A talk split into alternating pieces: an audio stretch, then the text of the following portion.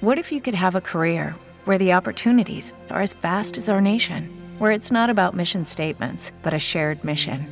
At U S Customs and Border Protection, we go beyond to protect more than borders. From ship to shore, air to ground, cities to local communities, C B P agents and officers are keeping people safe.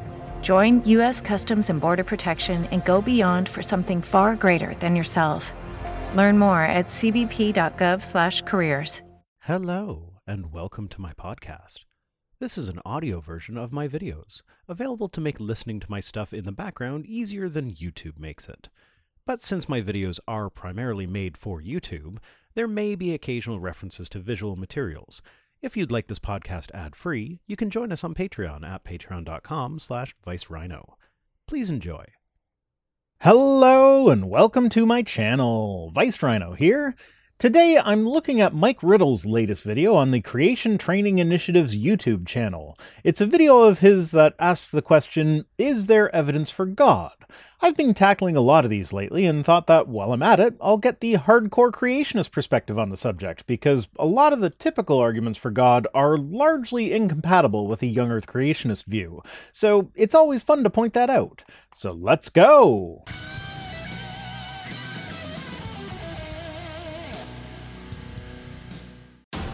When we talk about the Bible and creation, many times a very important challenge will come up about the existence of God. Christians might ask the question in this way: what is our best evidence for the existence of God? Aside from the word "are there," why is that specifically a Christian phrasing of the question? I might ask the question in the same way, but replace "our" with "your." So, what is your best evidence for the existence of God? Non-believers will ask it in a more challenging manner, such as, show me any evidence that God exists. If that is what you consider challenging, then I think you've got more important things to worry about than apologetics.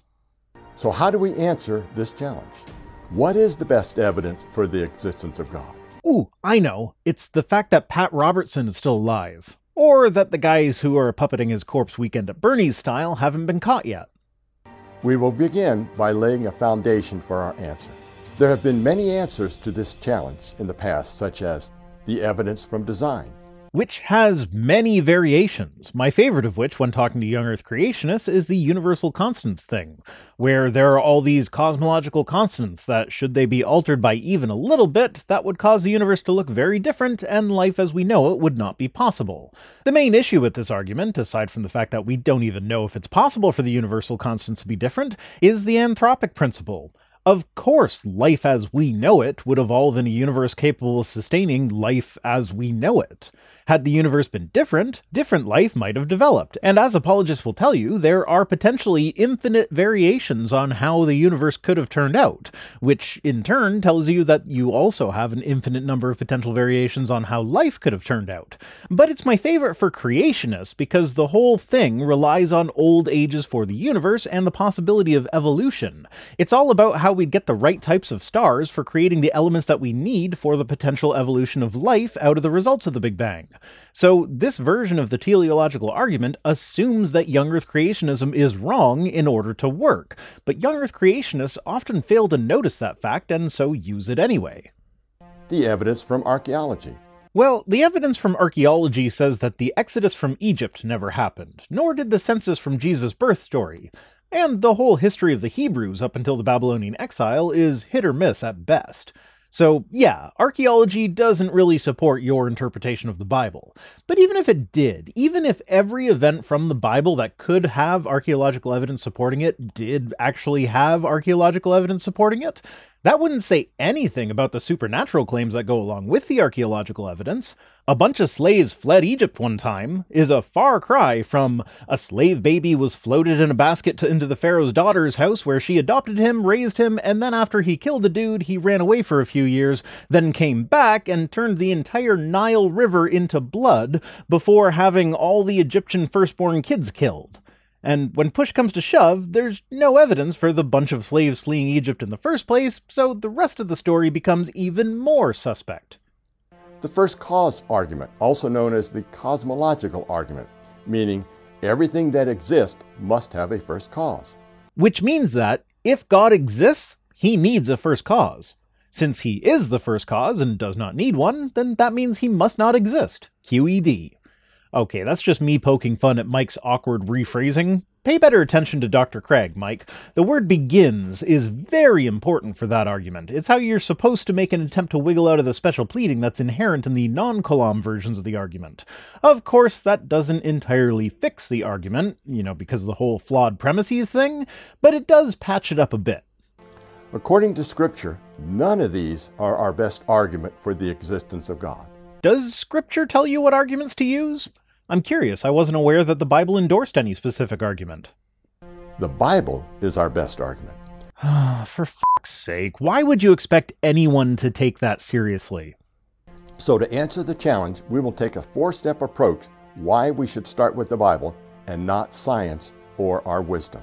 Well, doesn't that just tell you all you need to know about this guy? He basically just flat out said, don't think for yourself, let the book do your thinking for you.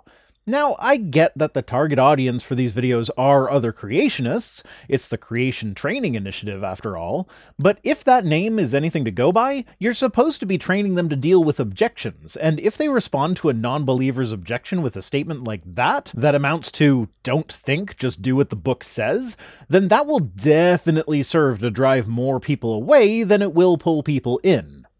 Step one.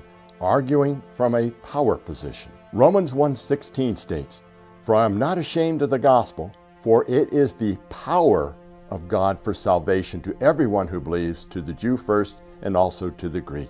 Well, what about me? I'm neither Jew nor Greek. Kidding aside, starting with the Bible is not the power move you think it is. If anything, such tactics will make the person you're having the conversation with more likely to dismiss your position out of hand because, let's be real here, if your evidence that the Bible is true is because the Bible says it is, nobody's going to take that seriously unless they already believe that the Bible is true. Hey guys, it is Ryan. I'm not sure if you know this about me, but I'm a bit of a fun fanatic when I can. I like to work, but I like fun too. It's a thing. And now the truth is out there. I can tell you about my favorite place to have fun. Chumba Casino. They have hundreds of social casino style games to choose from with new games released each week. You can play for free anytime, anywhere. And each day brings a new chance to collect daily bonuses. So join me in the fun. Sign up now at chumba casino dot com. No purchase necessary. V G W Group. Void where prohibited by law. See terms and conditions. eighteen plus. In Hebrews four twelve we read, "For the word of God is living and active and sharper than any two-edged sword, even penetrating as far as the division of soul and spirit, of both joints and marrow, and able to judge the thoughts and intentions of the heart." So you're saying that we're all going to be penetrated by God's double-edged sword? Ooh. In Second Timothy three sixteen we read, "All Scripture is inspired by God and beneficial for teaching, for rebuke, for correction, for training in righteousness." So what is the lesson that is to be learned from Ezekiel twenty-three twenty? "And lusted after her lovers there, whose members were like those of donkeys, and whose issue was like that of horses." Or how about all the long, boring chapters that are just lists of people having kids, like Genesis five?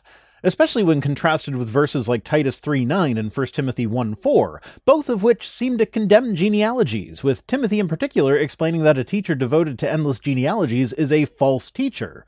Though, to be fair, this probably is more of a condemnation of apostolic succession than it is a warning against genealogies in the Old Testament, or the New Testament ones that lead to Jesus, for that matter. Apostolic succession is the idea that the apostles pass spiritual authority on to the next generation through who they choose as the next leaders. That's the Catholic Church's reasoning behind the papacy. They claim that the succession of popes is an unbroken line going all the way back to the original twelve disciples of Jesus. Of course, the Eastern Orthodox, Oriental Orthodox, Anglicans, Moravians, and several other denominations all have their own version of apostolic succession and deny the validity of the other versions, so it ends up coming down to a genealogy fight. This is actually one of the ways we know that the book wasn't written by Paul. It teaches things and counters other teachings that are directly relevant to the emergence of the Catholic Church, which didn't exist in Paul's time. But that's not really relevant to the point. The point here is that there's plenty in the Bible that is not useful for teaching, rebuking, correcting, or training in righteousness. In fact, there's a lot in the Bible that would lead to the opposite of these things. All scripture is good for training someone in righteousness, so obviously the passages that tell you who you're allowed to keep as a slave, how to sell your daughter as a sex slave, how much you're allowed to beat your slaves, et cetera, are all for training you in righteousness.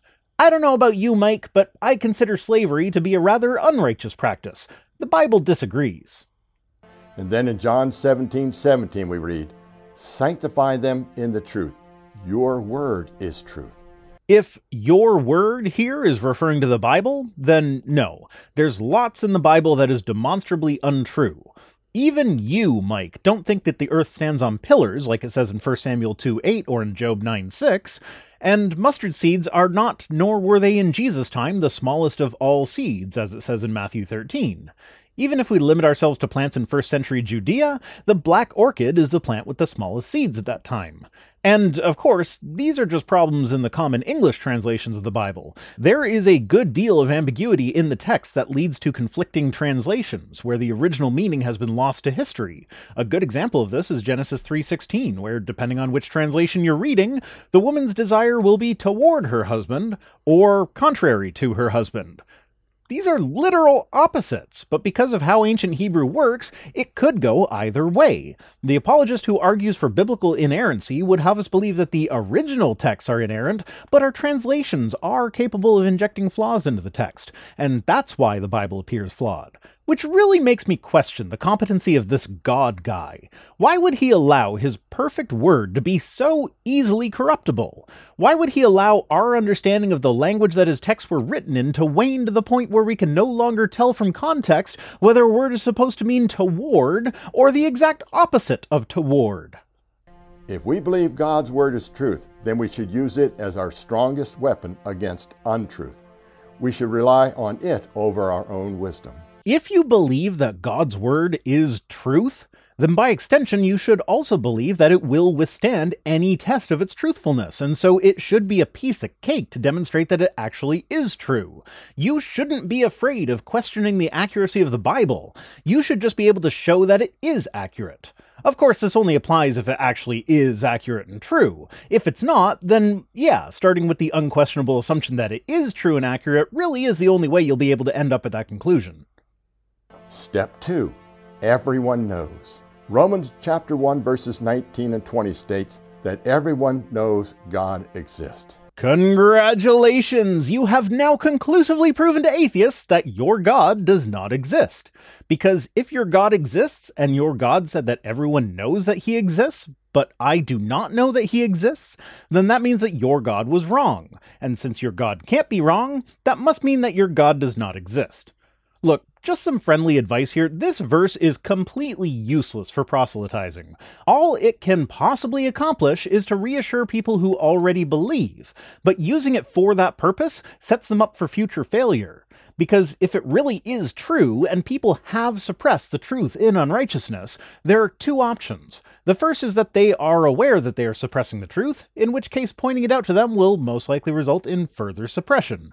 The second is that they are subconsciously suppressing the truth, and so are unaware that they are doing it, in which case pointing it out to them will reinforce their idea that your religion is the wrong one, and result in further suppression. So if you really, truly believe that that verse is accurate, then you should stop using it. At least if your goal is to actually gain converts rather than just reinforcing the beliefs of existing believers. And we read this, because that which is known about God is evident within them, for God made it evident to them.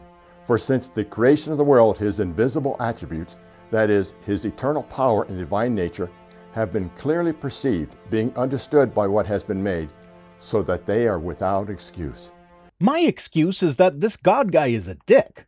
On top of that, he's a dick with a double standard. In Isaiah forty-one, the test for gods that are not him is to bring proof. Show us what your God is capable of. Get your God to perform for us so that we can see that your God is real. But what's the test for the God that actually is real? How dare you? Do you not know that it is written that you shall not put the Lord your God to the test? Why the double standard here? From the atheist perspective, the double standard seems to be to protect God from scrutiny. You're allowed to test the gods that the Bible claims doesn't exist because the authors could be confident that those gods would not perform on command. But the problem is that the real God doesn't perform on command either, in much the same way as a non-existent God wouldn't perform. So, since this is the quote-unquote real God, why is it that his performance is equal to that of a non-existent God? Well, obviously it can't be that God doesn't exist, it must just be that God doesn't approve of the hubris required to test him. Yeah, that's it. With the Lucky Land Slots, you can get lucky just about anywhere. This is your captain speaking. Uh, we've got clear runway and the weather's fine, but we're just going to circle up here a while and uh, get lucky. No, no, nothing like that. It's just these cash prizes add up quick. So I suggest you sit back, keep your tray table upright, and start getting lucky. Play for free at Lucky Land Slots dot com. Are you feeling lucky? No purchase necessary. Void where prohibited by law. eighteen plus terms and conditions apply. See website for details. What that means is everyone who has ever lived and everyone living today knows God exists. If that's true, then why has Christianity never once spontaneously developed in a culture? That would be a really good way to demonstrate that the Bible verses like this are accurate, to have Christianity arrive in a culture before Christian missionaries get there, complete with matching scripture and everything. You already believe that God wrote the Bible through revelation. Why would he only do it in a tiny fraction of the world? Would providing an identical book to every culture in their own native language not be an incredibly easy thing for God to do? And that would give credibility to this verse, such that even if I were suppressing the truth in my unrighteousness, I would have to pause and consider how it is possible that so many different cultures all developed the same religion independently. But no, it spreads in the exact manner you would expect any of the non-true religions to spread. And they have no excuse for not believing. That verse is my excuse for not believing, because I know what goes on in my own head, and I know that that verse is wrong about what goes on in my head. Romans chapter one, verses eighteen and twenty-one states that unbelievers willfully suppress the truth about God. Which rings hollow to pretty much every former Christian I know. It's a very common story among atheists. I was a Christian, and when I was deconverting, I fought against it as hard as I could, begging and pleading with God to reveal himself to me. But despite my best efforts, he remained as silent as a non-existent God would. That is not suppressing knowledge of God in unrighteousness. That is earnestly seeking God and finding that God behaves in the same way as a non-existent God would. For the wrath of God is revealed from heaven against all ungodliness and unrighteousness of people who suppress the truth in unrighteousness. For even though they knew God, they did not honor him as God or give thanks, but they became futile in their reasonings, and their senseless hearts were darkened. Yeah, no, that's not how it happened. But I mean, obviously, I just wasn't a true Christian, or I'd still be one. How convenient. The Bible teaches that everyone knows God exists, but some choose to ignore that truth. And making claims like that will only serve to reinforce the unbeliever's unbelief. Step three, it is written, or the authority of Scripture. Truly, I tell you, the Bible is true because the Bible says the Bible is true, and the Bible's true, so it's true when it says it's true. Thirty times in the Gospels, we read the phrase, it is written. Each time, Jesus used the authority of Scripture to refute non-belief and error. In most cases, it was to counter points that were being made by fellow believers that Jesus thought were in error. Hell, in the part where Jesus is being tempted by Satan, are you going to tell me that Satan does not believe in God? In Matthew chapter four, verses one through eleven, Satan the devil confronts Jesus. In each temptation, Jesus responds with, "It is written." Right, Satan. Are you calling Satan an unbeliever? The devil, former angel of God, doesn't believe that God exists? Jesus did not use anything new. He used Scripture to refute temptations, attacks, and lies. But he also performed magic tricks to prove that he had magical powers that he claimed were given to him by God. He didn't just quote Scripture, he provided evidence. John in particular is often explicit about the fact that Jesus is performing miracles specifically so people will believe, including that time he healed the blind guy who, according to Jesus' own words, was made to live his entire childhood and presumably a good chunk of his adult life blind, specifically so that Jesus could heal him to reveal God's works. So not only did Jesus provide evidence when he felt it was necessary, he created suffering specifically so that he could alleviate that suffering while showing off. You'd think God could perform signs and wonders without having to make a guy suffer for so long first. And then step four, the existence of God. We believe God exists because the Bible teaches in the very first verse that he exists. So, if I may, I will proceed to summarize steps one through four in proving the existence of God to a non-believer. Bible, Bible, Bible, Bible, Bible, Bible, Bible, Bible, Bible, Bible, Bible, Bible, Bible, Bible, Bible. Therefore, God. Is that about right? It is Ryan here, and I have a question for you. What do you do when you win? Like, are you a fist pumper? A woohooer, a hand clapper, a high fiver. I kind of like the high five, but if you want to hone in on those winning moves, check out Chumba Casino. At chumba casino dot com, choose from hundreds of social casino style games for your chance to redeem serious cash prizes. There are new game releases weekly, plus free daily bonuses. So don't wait. Start having the most fun ever at chumba casino dot com. No purchase necessary. V G W Group. Void where prohibited by law. See terms and conditions eighteen plus.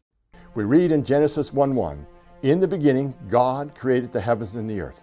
In other words, God existed before the universe was created. So did the super god who immediately eats all the gods who create universes and then pretends to be that god for a while as entertainment before getting bored and leaving that universe to its own devices. Since this god by definition eats gods who create universes, then your god was eaten, and the god you are worshipping is actually this god-eating super god, who at this point has become bored with our universe, and that's why miracles don't happen anymore.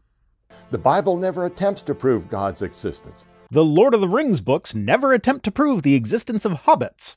What's your point? The Bible assumes his existence in the very first verse. And The Hobbit assumes the existence of hobbits in the very first sentence. Does that mean you're willing to believe in the existence of hobbits on the word of this series of books? Tolkien never provided any proof of the existence of hobbits, but the whole story just assumes that they're real. What's the difference here?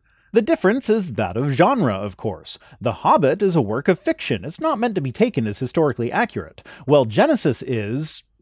that's a difficult question. It's certainly not written as a history. That genre hadn't even been invented at that point. And it's probably not poetry, though it does have some poetic elements. So what is it? Well, as I read through it with my daughter, link to that podcast in the description, I am struck by how ideological it is. That is, the whole book so far seems to be concerned with providing a mythological framework for the origins of various things.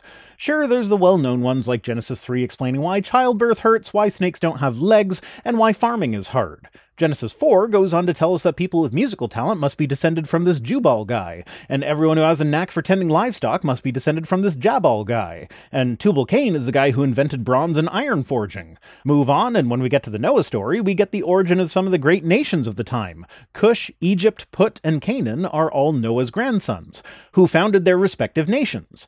But why do different people from different places speak different languages? Well, because of the Tower of Babel, of course, and so on.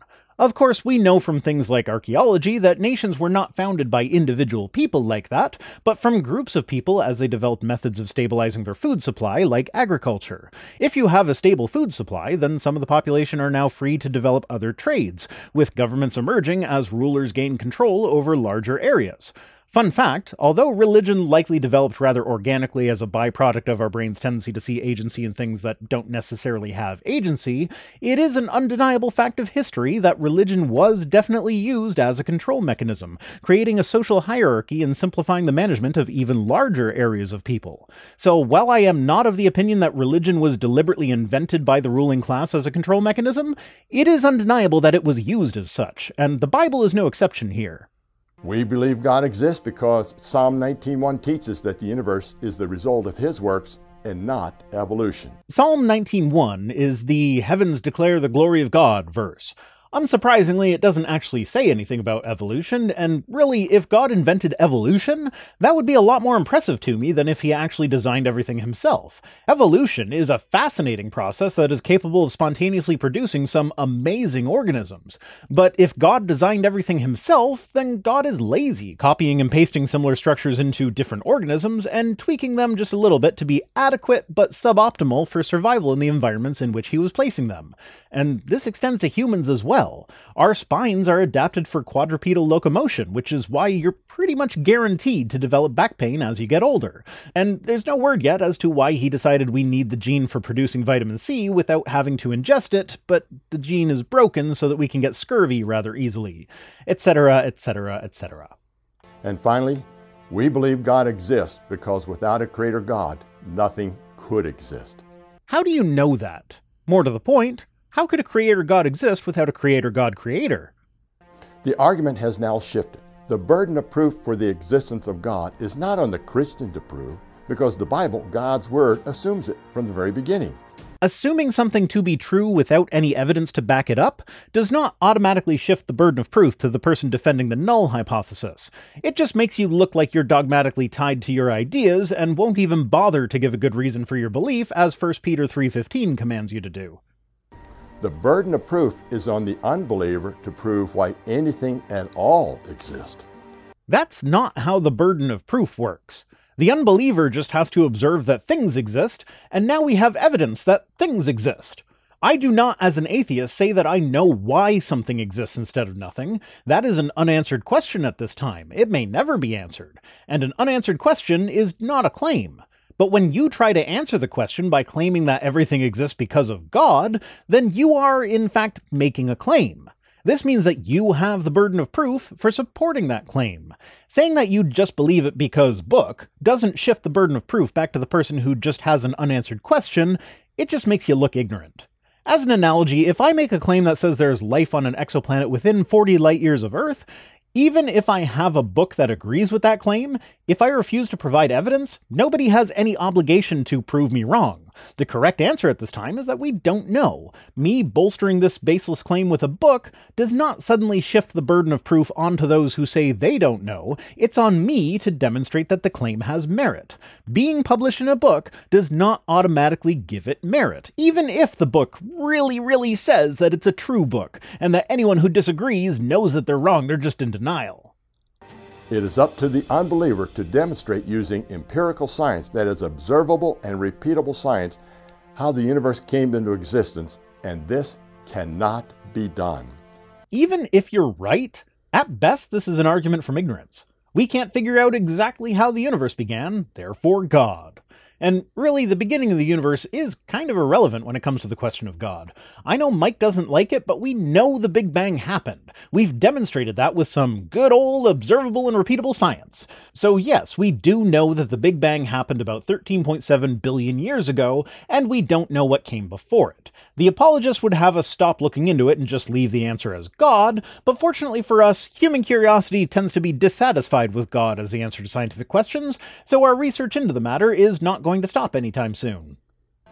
Based on good science and logic, we know nothing cannot create something. Really? There's good science behind that? Have you ever observed nothing? Have you ever had a sample of nothing? Have you ever been able to study nothing to see how it behaves? Can you even show that there was a time when nothing actually existed? No. Now, intuitively, that statement does make sense, but our intuitions didn't evolve to figure out cosmology. Our intuitions evolved to keep us alive on the African plains. So we definitely cannot trust that our intuition is accurate when it comes to cosmology. Therefore, the unbeliever is left with assumptions, hypotheses, and faith that somehow the universe began to exist. Firstly, we have a lot more evidence for the Big Bang than you have for the Genesis story. And secondly, you proudly declared several times throughout this video that you don't even want to engage with the question, does God exist? You just want to start with that as an unquestionable assumption. So if both really are based entirely on assumptions and faith, I'm going to go with the scientific models for the early universe, because Occam's razor would have us make as few assumptions as possible, and the creation model has all the same assumptions as the scientific model, but with a a bunch of extra assumptions added on top. Not just about the existence of God, but also about his temperament, his preferences, his behaviors, his willingness to selectively alter the laws of nature, and so on. And now our conclusion. Without a creator God, nothing could exist. The universe does exist. Therefore, there must be a creator God, and he has made himself known to everyone. That is a syllogism, not a conclusion. It does contain a conclusion, sure, but as a whole, it is a syllogism. I mean, that being said, the first premise of your syllogism presupposes a conclusion, so I guess you could say that it's just a conclusion, but really, without a creator god, nothing could exist. Well, I say that without a creator god creator, no creator god could exist. So my creator god creator beats your creator god by virtue of the fact that it has the ability to create creator gods. That's it for this one. Today's comment of the day comes to us from Fuzz the Fur, who says, "Why does he pronounce it burial instead of burial? It's weird." Well, I think it's an Alberta thing. Paulogia pronounces it that way too. The place where Jesus was buried? But maybe it's a more widespread Canadian thing and I'm the one with the weird accent, because apparently Calvin is from Guelph, Ontario. I thought he was from Alberta, but maybe I'm just weird. Thanks for watching. Special thanks as always to my patrons, Mark McManus, Mark Hetchum, Clen Cheesewood, Lynn Dobbs, What Jesus, and all the rest, who are the truth that is assumed by the book that is my channel. If you'd like it to be true, even in the face of a bunch of evidence to the contrary, you can join us on Patreon for as little as a dollar per week over at patreon.com slash Vice Rhino. If you feel so inclined, you can also support the channel through direct donation or my Amazon wishlist, which are linked in the description. If you'd like to listen to my videos in podcast form or listen to my podcast with my daughter, the links for those are also in the description, as well as links to my social media accounts and my P O box address. See you next time. How many creator gods would a creator god creator create if creator god creator could create creator gods?